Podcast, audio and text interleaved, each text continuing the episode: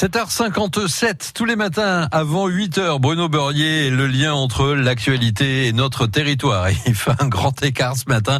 Un pied sur la croisette et un pied en Gironde, Bruno Beurrier.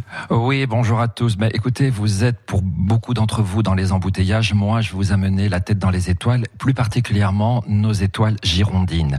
C'est-à-dire que les acteurs et les réalisateurs qui sont de notre terre, de notre belle terre. Je vais commencer avec le plus ancien en 1883.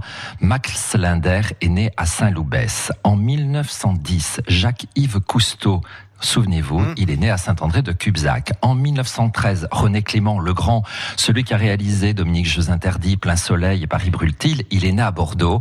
Et Jacques Dufilot arrivera l'année d'après, en 1914, mesdames et messieurs, à Bègle. Je continue avec Daniel Darieux, qui est né en 1917 à Bordeaux. Nous avons Marie Laforêt. Marie Laforêt, elle est née à Soulac. Mmh. D'accord. Et nous avons également Jean Eustache, euh, qui est né à Pessac, le, réalisateur de La Maman et la Putain. Et la petite dernière, qui est aujourd'hui de notre monde, Barbara Schulz, est née à Talence en 1972. Mais il faut savoir que notre belle terre girondine a été la terre de beaucoup, beaucoup, beaucoup de films. Je veux parler de Fantomas contre Scotland Yard d'André Hunebelle euh, au village de Mazères, c'est-à-dire à Roquetaillade. Nous avons J'ai épousé une ombre de Robin Davis à Pauillac. Nous avons Les Petits Mouchoirs les petits mouchoirs, Guillaume Canet, Lège, Cap Ferré.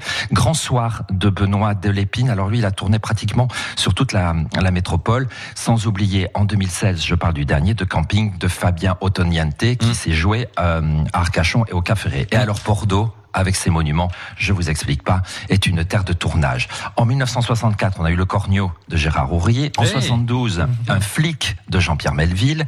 En 1980, Pile ou face de Robert Enrico.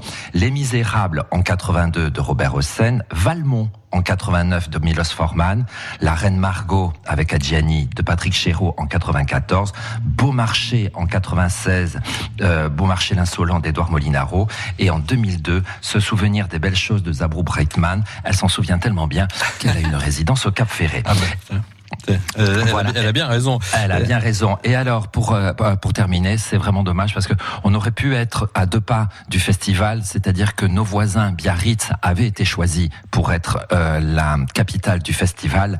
la guerre en a décidé autrement. Le festival se tiendra en 1946 sur la Croisette à Cannes. L'histoire du jour de Bruno Beurrier. À demain.